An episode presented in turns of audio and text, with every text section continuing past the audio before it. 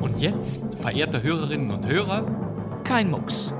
Der Bremen 2 Krimi-Podcast. Wer ist der Mörder? Ich habe niemanden ermordet. Du hast ihn erschossen. Du kannst doch nicht im Ernst glauben. Was soll ich denn glauben? Sie wissen, man kann sich irren. Der Tote, Er ist tot. mein Mann. Ja, er ist tot. Tot, sagen Sie? Oder Selbstmord. Der ist tot. Wahrscheinlich Gift. Später hielt ich Mord für wahrscheinlich. Ich weiß es nicht. Dann sind Sie auch der Mörder. Ja. Also doch. Mein Name ist Bastian Pastewka. Ich begrüße Sie zu Kein Mucks. Und diesmal wird viel telefoniert. Kriminalpolizei, Inspektor Quinn. Ja, was gibt's Neues? Und nochmal, gleiches Telefon, andere Person. Hauptbuchhaltung, Mrs. Reynolds? Ja, einen Moment bitte. Sie hören schon, wir haben wieder ein altes Kriminalhörspiel aus dem Archiv geholt. Das waren, und das haben Sie, die Sie kein Mucks bislang aufmerksam verfolgt haben, bestimmt erkannt, die Stimmen von Gudrun Daube und Günther Neuze.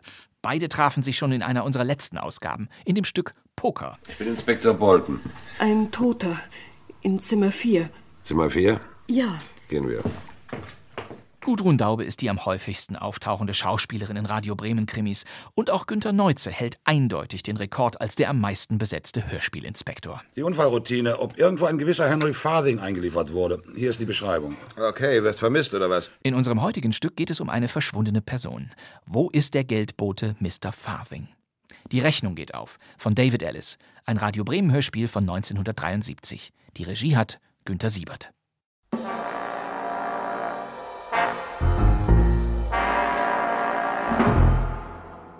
Äh, hallo, Mr. Sinclair.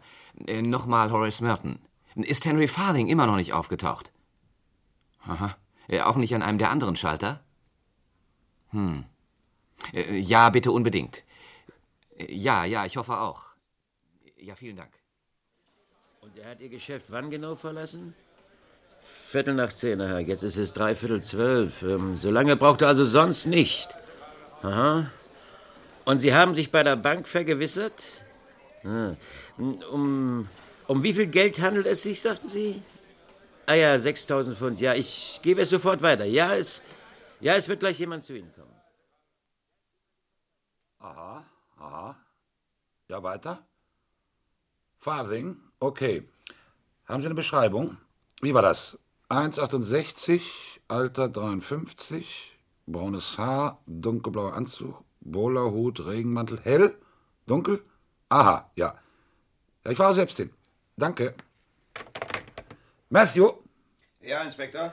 Die Unfallroutine, ob irgendwo ein gewisser Henry Farthing eingeliefert wurde. Hier ist die Beschreibung. Okay, wird vermisst oder was? Ja, Angestellter vom Möbelhaus Merton, Duke Street. Seit zwei Stunden mit 6000 Pfund zur Barclay Bank Filiale am Fitzgibbons Circle unterwegs. Vielleicht mitgefangen, mitgehangen. Was heißt das?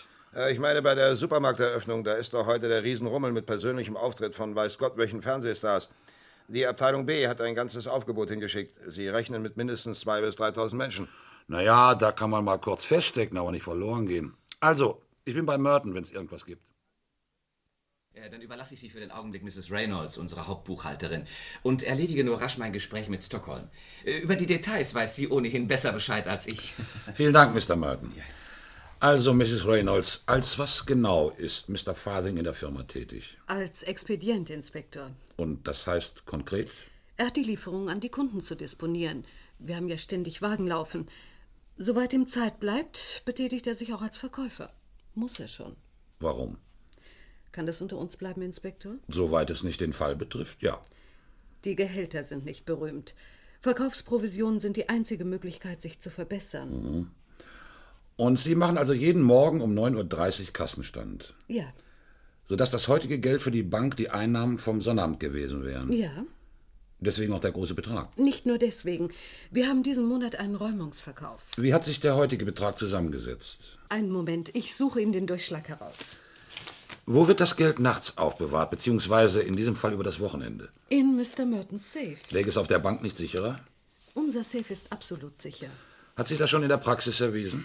Das nicht, nein, aber die Herstellerfirma garantiert für Einbruchssicherheit. Sonst hätte Mr. Merton ihn nicht angeschafft. Wir bewahren ja auch unsere ganzen Ratenzahlungsverträge darin auf. Ah, hier ist der Durchschlag. Danke. Also, 1752 Pfund in Schecks und 4239 Pfund und 43 Pence in Bar. Aha. Und Mr. Fasing bringt das Geld zur Bank. Ja, ja, gewiss. Nein, was ich meinte ist, erledigt das auch manchmal ein anderer Angestellter? Oh nein, Ja, das ist aber an sich nicht gerade der Job eines Expedienten. Nein, Wie lange betätigt sich Mr. Fasing schon als Geldbote? das müssen Sie Mr. Merton fragen. Als ich hier anfing, gehörte es jedenfalls schon zu seinen Aufgaben. Entschuldigung. Hauptbuchhaltung, Mrs. Reynolds? Ja, einen Moment bitte. Für Sie, Inspektor. Danke. Ja, Quinn? Aha. So. Na, danke, Matthew. Kommen Sie dann auch hierher. Ja, gut. Tja, also Fehlanzeige bei den Krankenhäusern und Unfallstationen. Na, dann mal weiter. Sie wissen sicher, welchen Weg Mr. Fasing zur Bank nimmt. Ja, er geht natürlich die High Street hinunter, dann rechts ab das kurze Stück Elgin Road zum Fitzgibbon Circle. Natürlich heißt das, dass er seine Route nie variiert. Nein, nie. Und hat sich schon einmal jemand überlegt, dass er damit potenziellen, mh, sagen wir, Interessenten unter Umständen in die Hände spielt? Nicht, dass ich wüsste. Ja, darüber werde ich mich mit Mr. Merton noch einmal unterhalten. Tja, in der High Street fand doch heute dieser Rummel statt. Sie meinen die Eröffnung des neuen Supermarkts. Ja, würden Sie es für möglich halten, dass Mr. Fasing sich dort aufgehalten hat? Nicht mit Mr. Mertons Geld in der Tasche. Nach dem Gang zur Bank, ja, vielleicht. Aber wir wissen, dass es ein Nach nicht gegeben hat. Ich hätte gern Mr. Fasings Adresse, Mrs. Reynolds. Na, da muss ich nachsehen, einen Augenblick. Ich weiß nur, dass er bei einer Mrs. Bates wohnt. Ach, schon wieder mal. Wo ist denn nur mein blaues Buch? Na, gibt es irgendwelche Neuigkeiten, Inspektor? Leider nur negativer Art, Mr. Merton. Wie lange betätigt sich Mr. Fasing schon als Geldbote bei Ihnen? Oh, schon seit meines Vaters Zeiten. Mindestens 20 Jahre, würde ich sagen. Wissen Sie irgendetwas über seine privaten Verhältnisse? Nur, dass er Junggeselle ist, der Glückliche. Kann alles für sich allein ausgeben. Darf ich fragen, wie viel verdient er bei Ihnen? Äh, Das weiß Mrs. Reynolds ganz genau. Na, das schwankt natürlich je nach Höhe der Provision, aber im Durchschnitt sind es 90 bis 100 Pfund pro Monat. Ach, hier ist mein blaues Buch. Hm, Burton, Cartwright, Edwards, Farsing. Gaby Place 29, ähm, bei einer Mrs. Yates, nicht Bates. Danke, Mrs. Reynolds.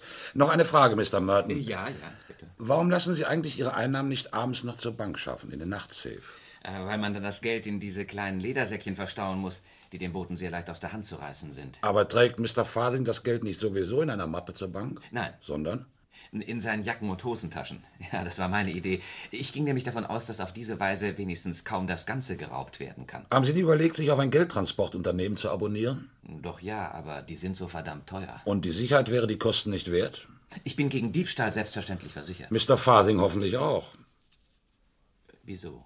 Am heutigen Morgen zur Bank zu gelangen, hieß sich ein Weg durch Tausende von Menschen vor dem Supermarkt zu bahnen. In dem Gewühl kann er natürlich leicht gestohlen worden sein. Oh, hoffentlich ist ihm nicht zugestoßen. Das hoffe ich auch, Mrs. Reynolds. Aber bei gewissen Summen hört für gewisse Leute die Zimperlichkeit auf. Na, wenn das nicht nach einem Einspinnerleben aussieht, hä? müssen wir feststellen, ob er noch irgendwelche Verwandte hat. Das weiß vielleicht die Wirtin. Oh, haben Sie das schon gesehen, Inspektor? Was? Ja, die Fotografie auf der Kommode hier. Ach, das blonde Mädchen, ja. Irgendwas im Schrank? Zwei Anzüge, ein paar einzelne Hosen, ein Mantel. Na, alles schon recht abgetragen. Na, Vielleicht ist er durchgebrannt, um sich neu auszustaffieren. Ah, Ich bin nicht so sicher, dass er durchgebrannt ist. Ich habe eher den Eindruck, dass er vorhatte, heute Abend nach Hause zu kommen. Auch der Schlafanzug liegt auf dem Bett bereit. Hey, was haben wir denn da? Eine Eintrittskarte zu einem Konzert in der Festival Hall. Für heute. Guter Platz. Nein, billig. Sieht alles nach Sparsamkeit aus, wie? Taschen? Säuberlich geleert. Ein ordentlicher Knabe, würde ich sagen. Mit nicht den besten Augen. Ja? Hier, eine Brille in der Schublade. Ziemlich starke Gläser. Na, sein Also Herz ist auch nicht das Beste. Oder was hat die Buchhalterin gesagt? Ah, er scheint schon ein paar Mal Beschwerden gehabt zu haben. Ein kleiner, kurzsichtiger, älterer Mann mit nicht ganz zuverlässigem Herzen. Das ideale Opfer für einen Geldräuber. Hier ist ein Koffer. Wo? Hier hinten ein Wandschrank. Mit einem Schild. Gepäckaufbewahrung Omnibusbahnhof Chester. Hat vielleicht Freunde da draußen. Ja, hier ist auch eine andere Route. Chester ist, glaube ich, ein beliebter Ausgangspunkt für Sportangler, oder? Ja, ich glaube. Scheint sowieso kein Stubenhocker zu sein. Die meisten Bücher hier auf dem Board behandeln Frischluftthemen. Dann kann er sich an seinem kleinen Kabuff bei Merten nicht sehr glücklich fühlen. Nein. Noch irgendwas im Wandschrank? Nein, nein, sonst nichts. Was wird er zahlen für das Zimmer hier, Matthew? Naja, so um die 20 Pfund im Monat. Kommt drauf an, was inbegriffen ist. Inspektor, Ja, Mrs. ich Yates. muss weg in ein paar Minuten. Brauchen Sie noch länger? Nein, wir sind gleich fertig. Aber sagen Sie, wie lange wohnt Mr. Farthing schon bei Ihnen, Mrs. Yates? Im September werden es zehn Jahre. Wissen Sie, wo er vorher gewohnt hat? Er hat mit seiner Schwester zusammengelebt, aber als sie dann nach Australien heiratete, gab er die Wohnung auf. Ist das seine Schwester hier auf der Fotografie? Ja, aber das ist eine alte Aufnahme. Irgendwo gibt's noch eine mit zwei Kindern. Hm. Hier ist das Bild von Mr. Fasing. Ah, danke. Wann ist das wohl aufgenommen? Ich glaube, vor zwei Jahren, während eines Urlaubs in Schottland. Äh, Wenn Sie erlauben, nehme ich das erstmal an mich. Äh, Matthew, stellen Sie Mrs. Yates eine Quittung aus. Ja. Mrs. Yates, hat Mr. Farthing viele Freunde, soweit Sie wissen? Ich weiß von gar keinem. Mir gegenüber hat er jedenfalls noch nie von jemand anderem gesprochen als von Jane. Seiner Schwester. Ja, sie stehen wohl sehr gut. Ich glaube, Mr. Fasing vermisst sie sehr. Wissen Sie zufällig Ihren jetzigen Namen? Ja, Duncan. Ich lese ihn immer auf Ihren Luftpostbriefen. Sie schreibt ihm jede Woche. So, regelmäßig. Aha. Ja, wenn am Donnerstagmorgen nichts von ihr eintrifft, ist Mr. Fasing immer gleich beunruhigt. Komisch, wir haben keinen einzigen Brief gefunden. Was, Matthew? Nein, nein. Äh, ja, ich kann Ihnen nicht sagen, Inspektor, wo er seine Korrespondenz aufbewahrt. Da müssen Sie ihn schon selbst fragen. Aber was interessiert Sie seine Schwester? Auch von einem Mann, den man sucht, möchte man sich ein Bild machen. Sie sind verwitwet, wenn ich fragen darf. Äh, Genau genommen nicht. Mein Mann lebt noch irgendwo. Aber ich lasse die Leute in dem Glauben. Er hat sich seit 15 Jahren nicht mehr bei mir blicken lassen. Hm. Das tut mir leid für Sie. Das würden Sie nicht sagen, wenn Sie ihn kennen würden. Tja, aber Inspektor, ich muss jetzt wirklich zur Arbeit. Einen Augenblick noch, Mrs. Yates, dann brechen wir auch auf. Letzte Frage. Ja. Ist Mr. Fasing ein angenehmer Mieter? Er hat mir noch nie Grund zu klagen gegeben. Und seine Miete zahlt er pünktlich. Ja? Keine Einschränkung? Nein. Wie zahlt er? Mit Scheck. Von welcher Bank? Barclay. Dürfte ich bitte das Mietbuch sehen? Äh, haben Sie das Recht dazu? Ich meine, Mr. Fasing hat sich ja nichts zu Schulden kommen lassen, oder? Ich kann Ihnen versichern, dass ich das Recht habe. Und jetzt darf ich noch einmal die Frage stellen. Zahlt Mr. Fasing seine Miete pünktlich? Bis vor kurzem jedenfalls. Bis vor kurzem. Mit anderen Worten, im Augenblick ist er im Rückstand. Na ja. Ja oder nein, Mrs. Yates? Ja, aber es ist nicht viel. Wie viel genau? Zwei Monate. Und das war bis dahin nie vorgekommen. Nein, seit er hier wohnt, hat er mir pünktlich jeden ersten seinen Scheck gegeben. Hat er Ihnen irgendeinen Grund genannt, warum er im Rückstand ist? Nein, äh, äh, aber ich habe keinen Anlass, ihn danach zu fragen. Ich weiß, dass er bezahlen wird, sobald er kann. Inspektor, ich muss jetzt wirklich gehen. Ich komme sonst zu spät. Wo arbeiten Sie, Mrs. Yates? Im Innenhotel in der Garderobe. In einer halben Stunde fängt mein Dienst Wir an. nehmen Sie im Wagen mit. Oh ja, das ist sehr freundlich von Ihnen. Ich bin gleich fertig. Ich hole mir nur noch meinen Mantel. Kommen Sie, Matthew. Wir warten draußen auf Mrs. Yates. Sie hatte Quittung für das Foto liegen lassen. Die können Sie auf den Tisch in der Diele legen. Ja. Sehen Sie, Inspektor. Ah, eine Karte an Mr. Henry Fasing. Muss mit der zweiten Post gekommen sein. Sogar das Verlieren macht Spaß bei Monty Stone. Wollen wir wetten? Na, Was für ein Reklamespruch hat er sich denn da mal wieder einfallen lassen? Unser Freund Monty Stone. Ja, Mrs. Reynolds? Ich wollte Sie nur fragen, Mr. Fasing hat sich doch letzte Woche einen verbilligten Schreibtisch gekauft. Ja. Er hat ihn für heute zur Lieferung eingeteilt, aber die Rechnung ist noch nicht bezahlt. Naja, wenn es schon mal so disponiert ist, schicken Sie ihn mit. Äh, Sollte Farling was zugestoßen sein, können wir uns das Ding ja wiederholen. Äh, Verzeihung, Sergeant. Ja, bitte. Ja, Monty Stone. Ja, ich höre. Also zweimal Sieg auf Moonchild. Bene, bene. Und was macht die Frau Gemahlin? Ja. Tatsächlich. Na, Sie sollten eben nicht Ihr ganzes Gehalt bei mir verwetten. Stimmt's oder nicht? Bye.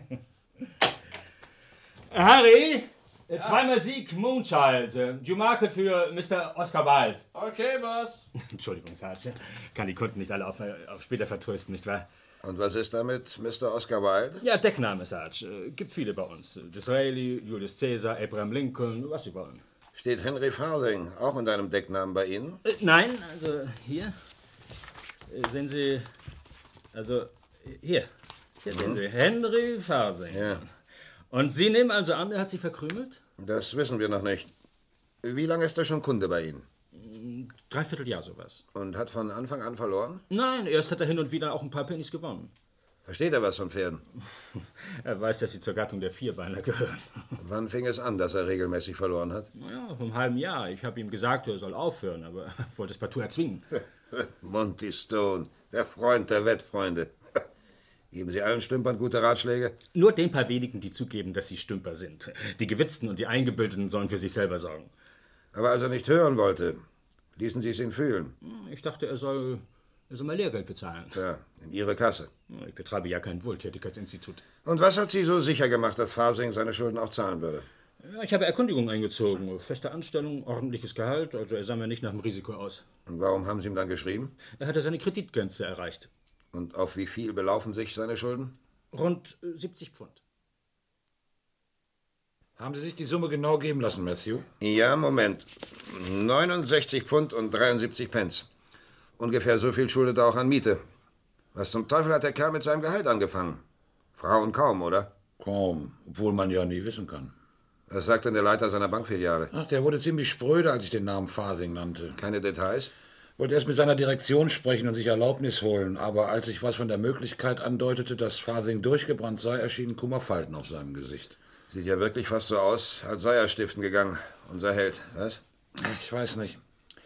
Bei der Supermarktveranstaltung haben unsere Jungs jedenfalls keinen Zwischenfall beobachtet, in den jemand seiner Beschreibung verwickelt gewesen wäre.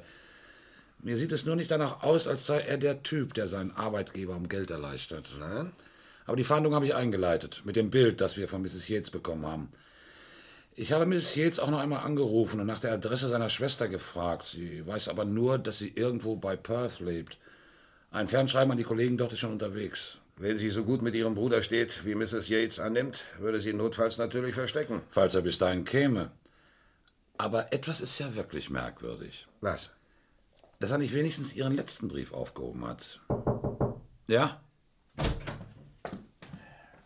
Entschuldigung, Herr Inspektor. Ja, was gibt's, Thompson? Da will Sie jemand sprechen, ein Mr. Henry Farthing. Danke, Inspektor. Der Tee hat wirklich gut getan. Also, wo soll ich anfangen? Im Geschäft von Mr. Merton, heute früh um halb zehn. Ja, natürlich. Ja, also ich bin da wie üblich losgegangen mit dem Geld, die High Street hinunter. Vor dem Supermarkt stand aber alles voller Leute. Ich hätte nie gedacht, dass ich da so viel, dass sich da so viel tut. Aber irgendein Fernsehschlagersänger muss da wohl persönlich aufgetreten sein. Richtig. Ja, ich musste natürlich versuchen, irgendwie durchzukommen. Es war sehr schwierig. Menschen standen tatsächlich dicht gedrängt bis zur anderen Seite. Aber ich hatte es schon fast geschafft. Ja, als ich angegriffen wurde. Angegriffen? Ja. Würden Sie das etwas näher erläutern? Ja, irgendjemand hat mir plötzlich die Arme nach hinten gebogen und es hat ziemlich wehgetan. Und dann, Wer der irgendjemand war, können Sie aber nicht sagen. ja, leider nein. Man hatte mir die Brille heruntergerissen und einen Wattebausch mit Chloroform vor die Nase gehalten. Weiter, Mr. Fasing, was dann? Ja, ich verlor natürlich das Bewusstsein. Als ich wieder zu mir kam, da saß ich im Fond eines Wagens, der sehr schnell fuhr, wie es mir vorkam. Haben Sie Ihre Brille zurückbekommen? Ja, aber erst später. Wie gut können Sie ohne Brille sehen?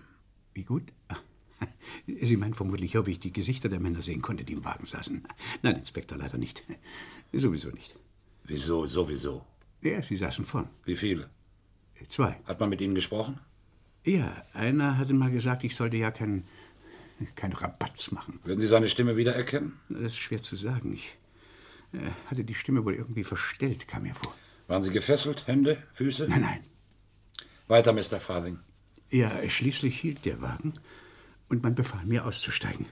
Der am Steuer saß, lehnte sich im Abfahren noch aus dem Fenster und stopfte mir meine Brille wieder in das Jackett. Sie sehen ja, ich trage sie wieder. Was für ein Wagen war es? Aber das kann ich nicht sagen. Es war schon zu dunkel, auch fürs Nummernschild. Vor allem ich, bis ich die Brille wieder auf hatte, da war es. Fuhr der Wagen denn nicht mit Licht? Nein, nein, nach den Rücklichtern habe ich als erstes gesehen. Warum? Naja, manche Wagen haben doch besondere Rücklichter, an denen man die Marke erkennen kann, nicht wahr? Richtig, Mr. Farthing, richtig. Was haben Sie gemacht, nachdem Sie ausgesetzt waren? Nee, das Einzige, was ich machen konnte, ich bin losgelaufen. Gleich? Ja, gleich. Ach, Sie haben nicht erst in Ihre Tasche gegriffen und nachgesehen, ob das Geld noch da war. Wie? Ach so, habe ja, hab ich das nicht gesagt? Nach dem Geld habe ich schon im Wagen gesucht. Und zwar, als sie mir sagten, ich solle keinen Rabatz machen. Entschuldigen Sie, ist fertig. Hatte ich total vergessen zu erwähnen. Wo haben die Männer Sie ausgesetzt, Mr. Farthing? Ja, Auf der Straße, die von Hosham durch die Sussex Downs zur A23 führt. Sie scheinen sie gut zu kennen. Naja, ich bin schon oft zu Fuß da gegangen. Im Sommer ist das eine wunderschöne Gegend. Um diese Jahreszeit natürlich. Wie kamen Sie zurück, Mr. Farthing? Tja, naja, ich habe natürlich versucht, jeden Wagen anzuhalten, der dort entlang kam. Aber es hat ziemlich lange gedauert, bis ich schließlich einen Lastwagenfahrer meiner erbarmte. Ohne ihn würde ich wahrscheinlich jetzt noch marschieren. Die, die Herren, die Mr. Murdens Geld an sich genommen haben, haben sich auch meiner Brieftasche bedient. Haben Sie den Namen des Lastwagenfahrers notiert, der Sie mitgenommen hat? Oh ja, ja, auch die Adresse. Ich dachte mir schon, Sie würden, würden ihn vielleicht gerne als Zeugen hören. Äh, Wollen Sie sie haben? Nachher, danke. Im Augenblick hätte ich gern, dass Sie noch einmal von vorn beginnen. Wie meinen Sie? Ich, ich soll die ganze Geschichte noch mal erzählen? Ja, für den Fall, dass Sie irgendwas übersehen haben. Entschuldigen Sie, bin ziemlich müde, Inspektor. Können wir das nicht vielleicht morgen früh machen? Nein, ich möchte, dass Sie es mir jetzt noch einmal erzählen, solange Sie alle Details noch frisch vor Augen haben. Also gut, schön. Aber danach kann ich nach Hause gehen, nicht wahr? Ja, Mr. Farthing. Also, wann genau sind Sie heute Morgen von Mertens weggegangen? Ach, Mr. Farthing. Äh, ich habe einen Namen, Mrs. Yates. Ich bitte um Verzeihung, Mr. Farthing. Aber ich habe Licht unter Ihrer Tür gesehen und ich dachte, ich hätte es angelassen. Ich habe nicht gewusst, dass Sie da sind. Schon gut, Mrs. Yates. Wie geht's Ihnen denn, Mr. Farthing? Wissen Sie, ich bin ziemlich müde, das ist alles. Ja. Ah, Mertens haben meinen Schreibtisch geliefert, sehe ich. Ja, heute Nachmittag. Ich wollte gerade wieder zur Arbeit gehen, als der Lieferwagen kam. Macht sich gut in der Ecke, nicht wahr? Oh ja, ja, sehr. Aber ich glaube, die, die Lampe hier, die, ja, die stelle ich am besten nach hinten. Ja, sonst haben Sie nicht genug Licht. Ach ja, und äh, die Männer, die den Schreibtisch brachten, sagten irgendetwas, dass sie die Schlüssel nicht Achso, finden ja, dann, könnten. ich weiß, wo Sie sind. Ja. Dann ist ja alles gut. Hm, Wollen Sie noch etwas essen, Mr. Farthing? Nein, danke, vielen Dank. Ich habe auf dem Polizeirevier etwas bekommen. Ach, Sie waren auf der Polizei? Wie? Ja, ja. Ja, ich dachte, man wird wissen wollen, was mit mir passiert war. Ja, ja, ähm, äh, ich meine, es geht mich ja nichts an, Mr. Farsing, aber Ja? was war denn passiert? Mrs. Jetzt, das erzähle ich Ihnen ein andermal. Ja, ich, ich bin wirklich sehr, sehr müde jetzt. Ja, ja, legen Sie sich schlafen. Ja, das Natürlich. Frühstück bitte um 8 Uhr wie üblich, Mrs. Jetzt. Ja, aber selbstverständlich, Mr. Farsing. gute Nacht. Gute Nacht. Gute Nacht. Gute Nacht, Mr. Farsing. Haben Sie mit dem Kommissar gesprochen, Inspektor? Ja. Und, was meint er? Er glaubt nicht an Fasings Unschuldsbericht. Sie eher, was? Naja, ich kann natürlich auch nicht die Tatsachen leugnen. Und drei Umstände sprechen ja wirklich gegen ihn. Erstens, er hat seit einiger Zeit sein Konto überzogen. Das hat der Filialleiter seiner Bank heute Nachmittag mitgeteilt und keinerlei Anstalten gemacht, es wieder ins Reine zu bringen. Zweitens, er steht bei Monty Stone wie auch bei seiner Zimmerwirtin in der Kreide. Drittens, naja, lesen Sie selbst. Danke. Ah, Fernschreiben aus Perth. Jane Duncan, geborene Farthing, seit einem Jahr durch Autounfall des Mannes verwitwet, lebt in schwierigen Verhältnissen mit zwei kleinen Kindern, kann die Farm nur dank Unterstützung des Bruders aus England halten. Farm trotzdem ohne baldigen größeren Zuschuss vor dem Ruin. Womit wir das Motiv hätten. Die Eltern starben, als die Tochter noch klein war. Der ältere Bruder hat sie aufgezogen. Und trotz eins und zwei und drei halten Sie es immer noch für möglich, dass Farthing unschuldig ist. Und für möglich schon, ja. Kriminalpolizeiinspektor Quinn. Ah, Björn. Ja, was gibt's Neues? Aha. Vielen Dank. Was war das jetzt? Tja, vierter und vorläufig letzter Punkt. Ich habe Riley beauftragt, bei den Postämtern zu checken, ob Fasing seit gestern Geld an seine Schwester überwiesen hat. Und? Gestern Vormittag. Telegrafisch. 200 Pfund. Ja, bitte, nehmen Sie doch Platz, Inspektor. Jawohl, die Information ist richtig. Ich habe mein Konto überzogen. Und leider bin ich auch im Rückstand mit meinen Mietzahlungen. Aber es soll ja wohl vorkommen, dass man mal Schulden macht, oder? Wie haben Sie sich denn das eingebrockt? Ja, muss ich die Frage beantworten, Inspektor? Das wäre wohl besser für Sie. Na schön. Ich habe mir eine sehr schlechte Angewohnheit zugelegt. Ich, ja, ich habe angefangen zu spielen, beziehungsweise zu wetten. Mit dem Resultat, dass Sie auch im Wettbüro bei Monty Stone Schulden haben. 70 Pfund im letzteren Fall. Na, da haben Sie ja die Antwort auf Ihre Frage. Noch etwas, Mr. Farthing. Wo bewahren Sie die Briefe Ihrer Schwester auf? Briefe? Ich bewahre sie nicht auf. Nein, ich werfe sie weg. Warum? Naja, wenn ich einen Brief beantwortet habe, brauche ich ihn nicht mehr. Wissen Sie, ich kann es nicht leiden, Papier immer so herumliegen zu haben. Auch ist das Ordnungsliebe? Was meinen Sie? Ich meine, Mr. Fasing, dass wir Briefen Ihrer Schwester zum Beispiel hätten entnehmen können, dass sie verwitwet ist und mit zwei kleinen Kindern und einer verschuldeten Farm in sehr schwierigen Verhältnissen lebt und von Ihnen unterstützt wird. Bitte, das sind Privatangelegenheiten, Inspektor, die mit dem Geldraub nichts zu tun haben. Ach so. Sie haben offensichtlich Nachforschungen in Australien angestellt. Ja, das bekümmert mich. Hat man meiner Schwester womöglich gesagt, dass ich vermisst wurde? Ja, aber wir haben bereits veranlasst, ihr Nachricht zu geben, dass sie wiedergefunden und wohlauf sind. Gut, Oh, danke, Inspektor. Nicht zu danken. Bestehen Sie immer noch darauf, dass Ihnen das Mertonsche Geld geraubt wurde? Ja, aber ja. Ich habe eine andere Theorie, Mr. Farthing. So? Nämlich? Dass Sie lügen. Bitte? Ich würde sagen, Sie haben Ihr Bankkonto überzogen, Sie haben es dann mit Wetten versucht, vergeblich und standen schließlich vor einer Situation, in der Ihnen nur noch die Flucht nach vorn übrig blieb. Mit Mr. Mertons Geld, mit anderen Worten. Der Schluss würde zumindest naheliegen. Das soll nicht heißen, dass Sie nicht vorhatten, Ihre persönlichen Schulden baldmöglichst zurückzuzahlen. Meine Schwester hätte nie gestohlenes Geld akzeptiert. Sie hätten ihr ja kaum gesagt, woher es stammte. Und bis sie dahinter gekommen wäre, wäre es vermutlich verbraucht gewesen. Ja. Ja, ich sehe, was Sie meinen, Inspektor. Trotzdem, ich habe Mr. Merton nicht beraubt. Wie erklären Sie mir dann die Tatsache, dass Sie zehn Minuten nach Verlassen des Mertonschen Geschäftes telegrafisch 200 Pfund an Ihre Schwester überwiesen haben? Sehr einfach, das war mein Geld. Das Sie woher haben, wenn ich fragen darf? Ich war am Sonnabendabend beim Hunderennen. Auch beim Hunderennen? Ja, ich hatte ausnahmsweise Glück. Ich habe 200 Pfund gewonnen. Können Sie das beweisen? Beweisen? Lassen Sie mich überlegen, bitte. Äh, Nein. Nein, ich fürchte nicht. Ich habe meine Wette am Totalisator abgegeben. Und als Sie mir da- den Gewinn auszahlten, behielt, behielten Sie die Quittung. Ja, ich kenne die Prozedur. Ach so. ne. Ist das alles, Inspektor? Alles? Ich meine, haben Sie noch weitere Fragen? Nein, Mr. Farthing. Ja. Dann darf ich Sie wohl zur Tür begleiten. Ich fürchte, ich muss Sie bitten, mich noch ein Stück weiter zu begleiten. Wie? Soll das heißen, dass Sie mich verhaften? Das soll es heißen. Jawohl. Irgendetwas Neues, Mrs. Reynolds? Ihre Frau hat angerufen, Mr. Merton. Sie kommt nachher in die Stadt und würde gern irgendwo mit Ihnen zu Abend essen. Hm. Na, dann müssen Sie mir Ihre Kleingeldkasse öffnen. Ich habe nicht genug bei mir. Äh, sonst nichts? Nein. Und was war auf der Polizei? Was geschieht mit Mr. Fasing? Er kommt in Untersuchungshaft. Ins Gefängnis? Ja. Der arme Mr. Fasing. Es ist ja schrecklich für ihn. Glauben Sie, dass ich ihn besuchen darf? Da müssen Sie Inspektor Quinn fragen. Äh, Übrigens, den Schreibtisch hat Farthing also nicht bezahlt. Ähm, nein, noch nicht. Er hat damals gesagt, er gibt uns einen Scheck, aber das hat er dann wohl vergessen. Naja, weiter kein Schaden. Er hat ja seine letzten Provisionen noch gut, nicht? Das dürfte die Sache in etwa decken, oder? Ja, doch. Na, bestens. Äh, falls Sie ihn sehen im Gefängnis, können Sie ihm ja erklären, warum er fürs Erste nichts weiter von uns bekommt. Na, wenigstens kommt die Sache sehr schnell zur Verhandlung, Mr. Farthing. Gut, warten würde mich nicht stören, wenn es zu meinem Vorteil wäre. Wäre es aber nicht. Die Anklage gegen Sie beruht zwar lediglich auf Indizien, aber soweit ich sehe, würde Warten bis zum jüngsten Tag nicht helfen, sie zu widerlegen. Hm, Sehr optimistisch scheinen Sie ja nicht zu sein, Mr. Goodwin. Ein Anwalt soll seinen Klienten keine falschen Hoffnungen machen, Mr. Farthing. Hm.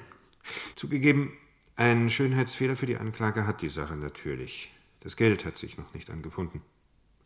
Abgesehen von den 200 Pfund, die Sie Ihrer Schwester geschickt haben. Nee, das war mein Geld. Ich habe es beim Hunderennen gewonnen. Haben Sie gesagt, haben Sie gesagt. Ja, Ja. nur leider erklären die Leute vom Totalisator, sie könnten sich unmöglich an ein einzelnes Gesicht erinnern.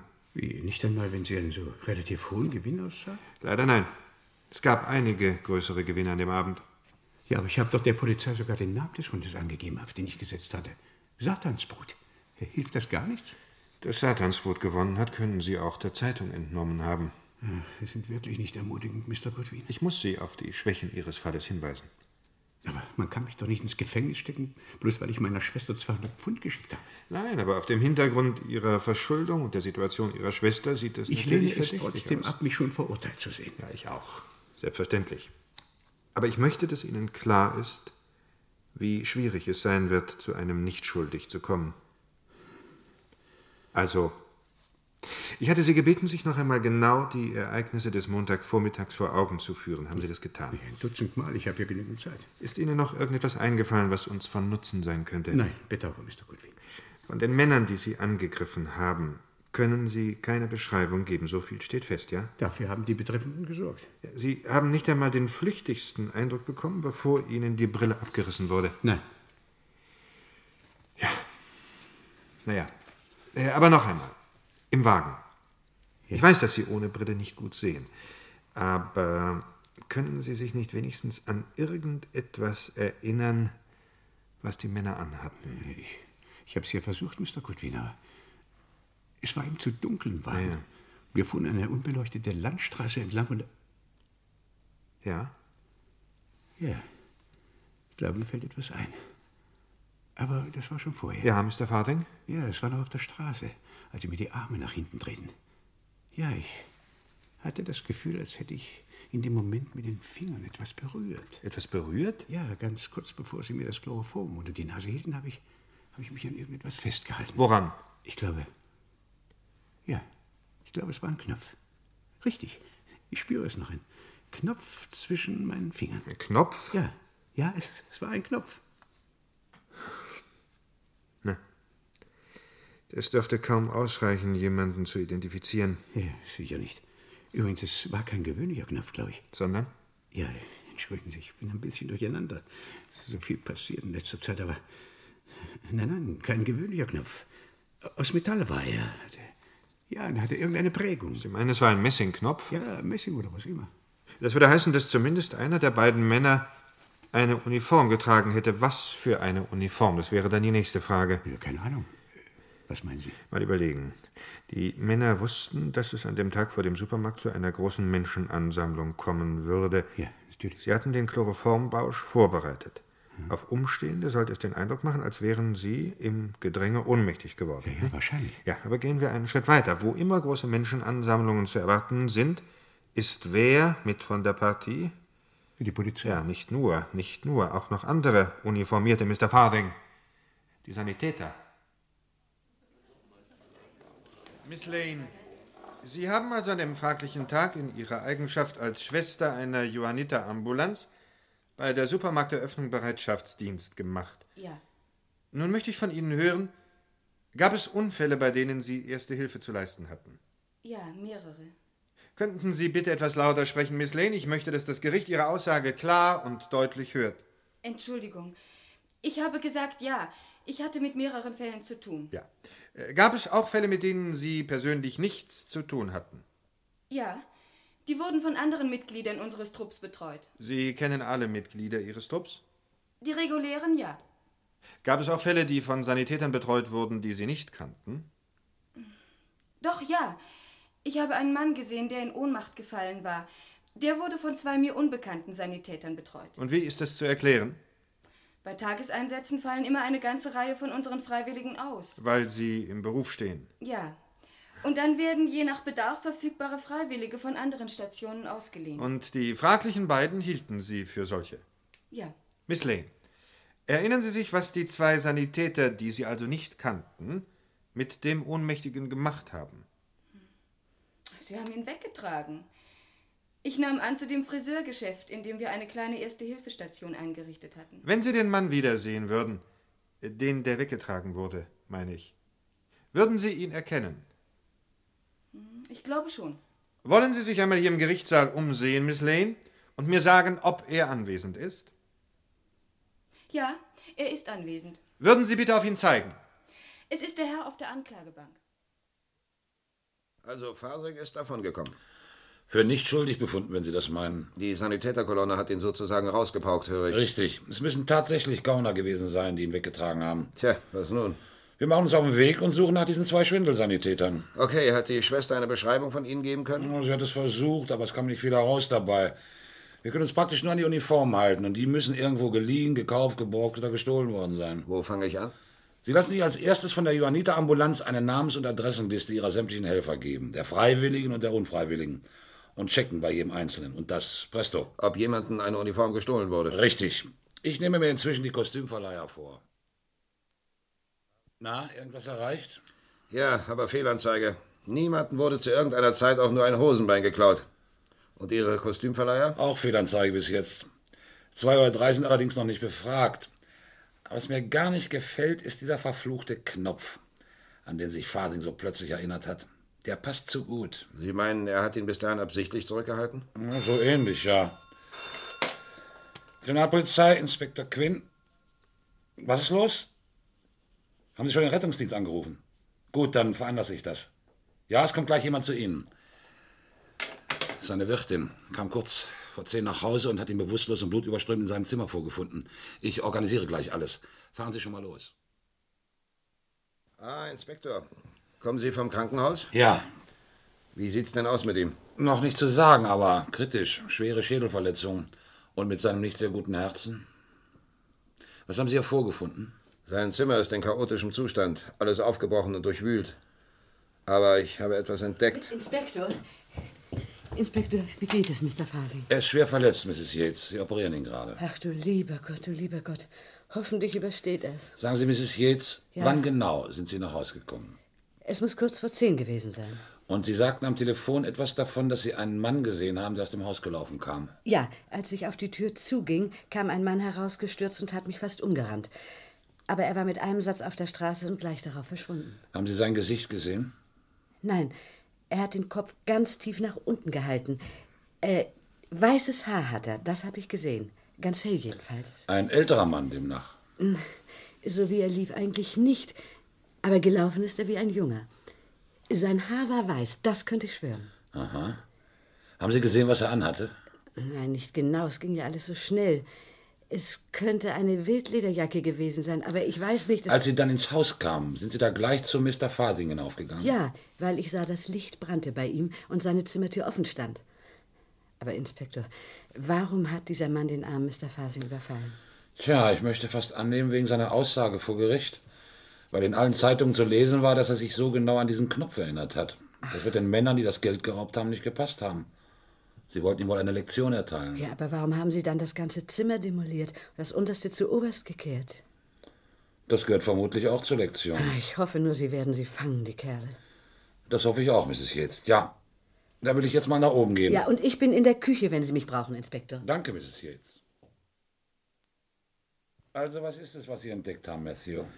Da hinten in der Ecke. Eine von diesen Banderolen, wie sie für Geldbündel verwendet werden. Hier. Mit Aufdruck 1000 Pfund in 100 Noten zu 10 Pfund. Das ist ja sehr interessant. Was zum Teufel bedeutet das? Eine Möglichkeit, ihn zu sprechen, besteht wohl noch nicht, oder? Ja, ja. Aber lassen Sie es mich wissen, sobald sich etwas ändert, Doktor, ja? Danke. Na? Noch immer auf der Liste der Todeskandidaten. Also, wie heißt der Kostümverleiher? Roswell, Simon Street 319. Und können Sie den Mann beschreiben, der sich die Uniformen ausgeliehen hat? Nein, weil es kein Mann war. Es war ein Mädchen. Ein Mädchen? Sieh mal an. Ja, aber der alte Inhaber, der sie bediente, kann keine Beschreibung geben. Er ist über 70 und guckt nicht mehr so genau hin. Was für eine Adresse hat das Mädchen denn angegeben? Irgendeine Amateurtheatergruppe. Sie hatte ein Schreiben mit Briefkopf bei sich. Ich habe die Sache gecheckt.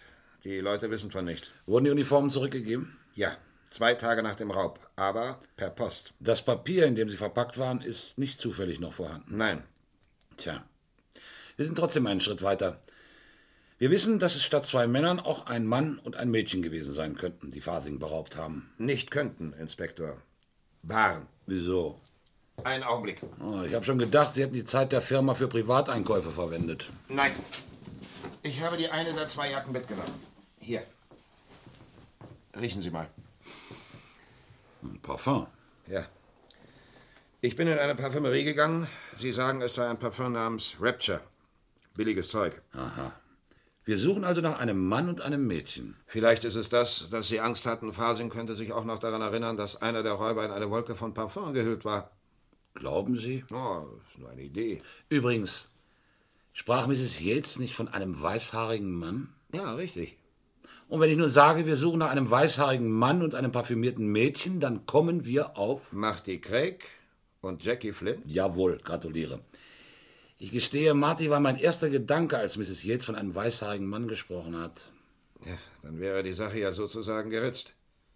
Ist auch ganz Marty Stil. Ohne Tätlichkeiten geht es ja nie ab bei ihm. Eben. Also werden wir jetzt einmal Marty fragen, was er unlängst alles getrieben hat. Versuchen wir es erst bei seiner Adresse. Wenn er nicht da ist, bei ihr. Los, Jackie, aufmachen. Wir wissen, dass Craig bei dir ist. Mach auf, Jackie. Wir warten nicht mehr lange. Ist was, Inspektor? Es ist was, mein Vögelchen. Ihr wolltet wohl gerade ausfliegen. Halt, Marty, bleib schön hier.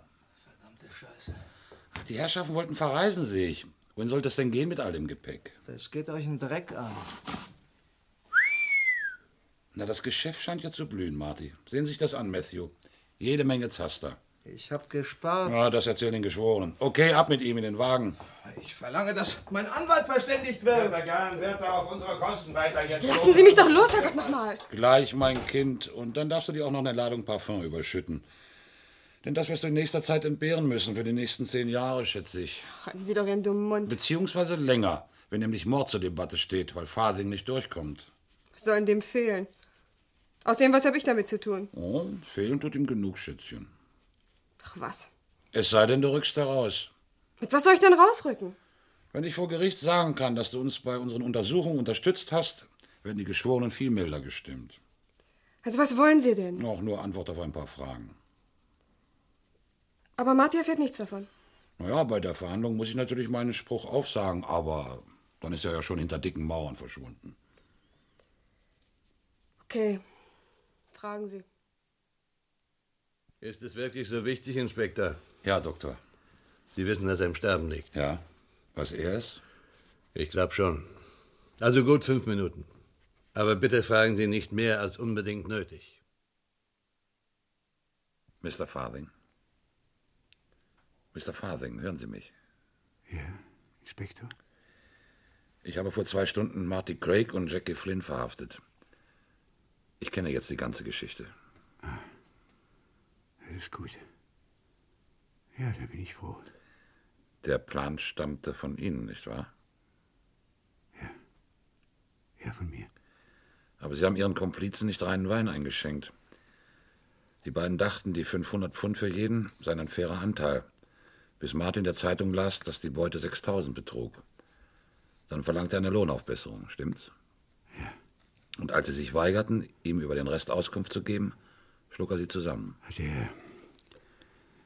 Hat er das Geld gefunden? Ja, im Schreibtisch, in den sie alles bis auf den Helfershelferlohn einschlossen, bevor sie sich an dem Tag von Merton aus auf den Weg zur Bank machten und der ihnen nach ihrer eigenen Disposition am selben Tag in ihrer Wohnung zugestellt wurde.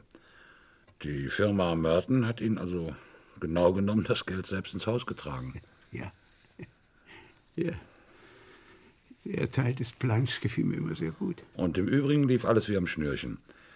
Sie erinnerten sich zur rechten Zeit an den Uniformknopf. Das Gericht entschied auf nicht schuldig. Sie wurden auf freien Fuß gesetzt. Sie hatten das nötige Geld, um ihrer Schwester zu helfen.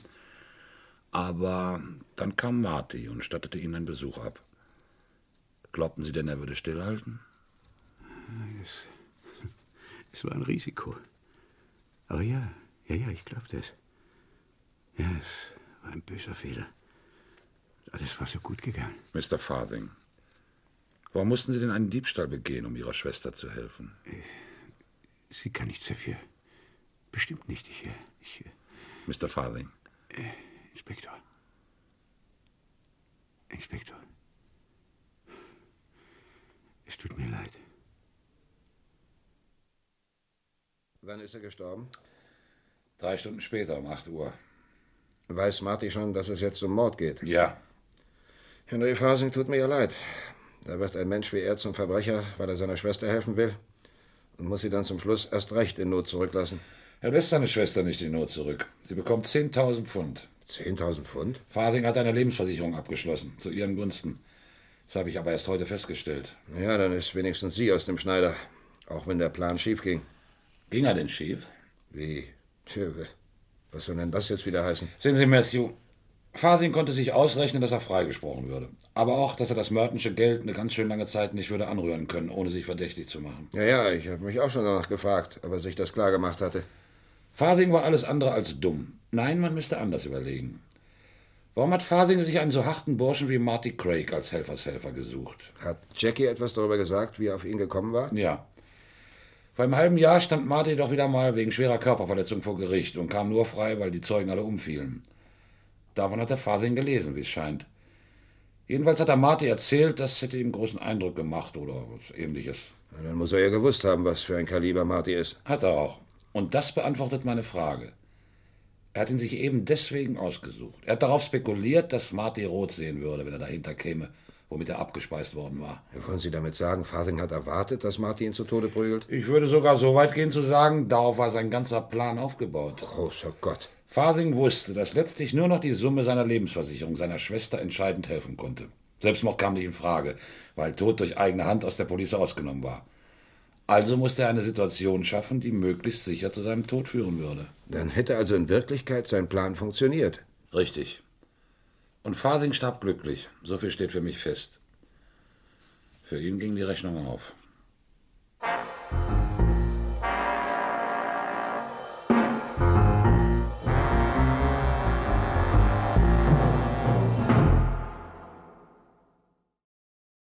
Sie hörten Die Rechnung geht auf von David Ellis in der Übersetzung von Clemens Badenberg. Es spielten Inspektor Quinn Günther Neuze, Sergeant Matthews Wolfgang Felten, Henry Farthing Herbert Steinmetz, Horace Merton Ernst August Scheppmann, Mrs. Reynolds Gudrun Daube, Mrs. Yates Gertrud Niemetz, Monty Stone Erwin Wirschatz, Mr. Goodwin Dieter Hufschmidt, Wachtmeister Siegold Schröder und andere. Die Regie hatte Günter Siebert und zum ersten Mal gesendet wurde dieser Krimi-Oldie am 15. März 1973. Und nächstes Mal Hat irgendeiner je den angeblichen Geist von Sir Miles gesehen? Ja, Mr. Gordon. Und Mr. Smith? Und der arme Mr. Walker. Alle drei haben sich lustig gemacht darüber, dass ein Geist umgehen soll in Marley Manor. Genau wie Sie. Uh, Sie hören schon, es wird gruselig. Ein Ausschnitt aus dem Hörspiel Geisterjagd, das in der kommenden Ausgabe von Kein Mucks auf dem Programm steht. Das war unser Krimi-Podcast mit Klassikern aus dem Archiv zum 75. Geburtstag von Radio Bremen, immer donnerstags, immer auf bremen2.de, in der ARD-Audiothek und überall sonst. Ich danke Ihnen fürs Zuhören. Das wär's für heute. Mein Name ist Bastian Pastewka, ich sitze im neuen Funksaal von Radio Bremen. und wir hören uns wieder in der nächsten Folge von Kein Mucks. Bis dann. Tschüss.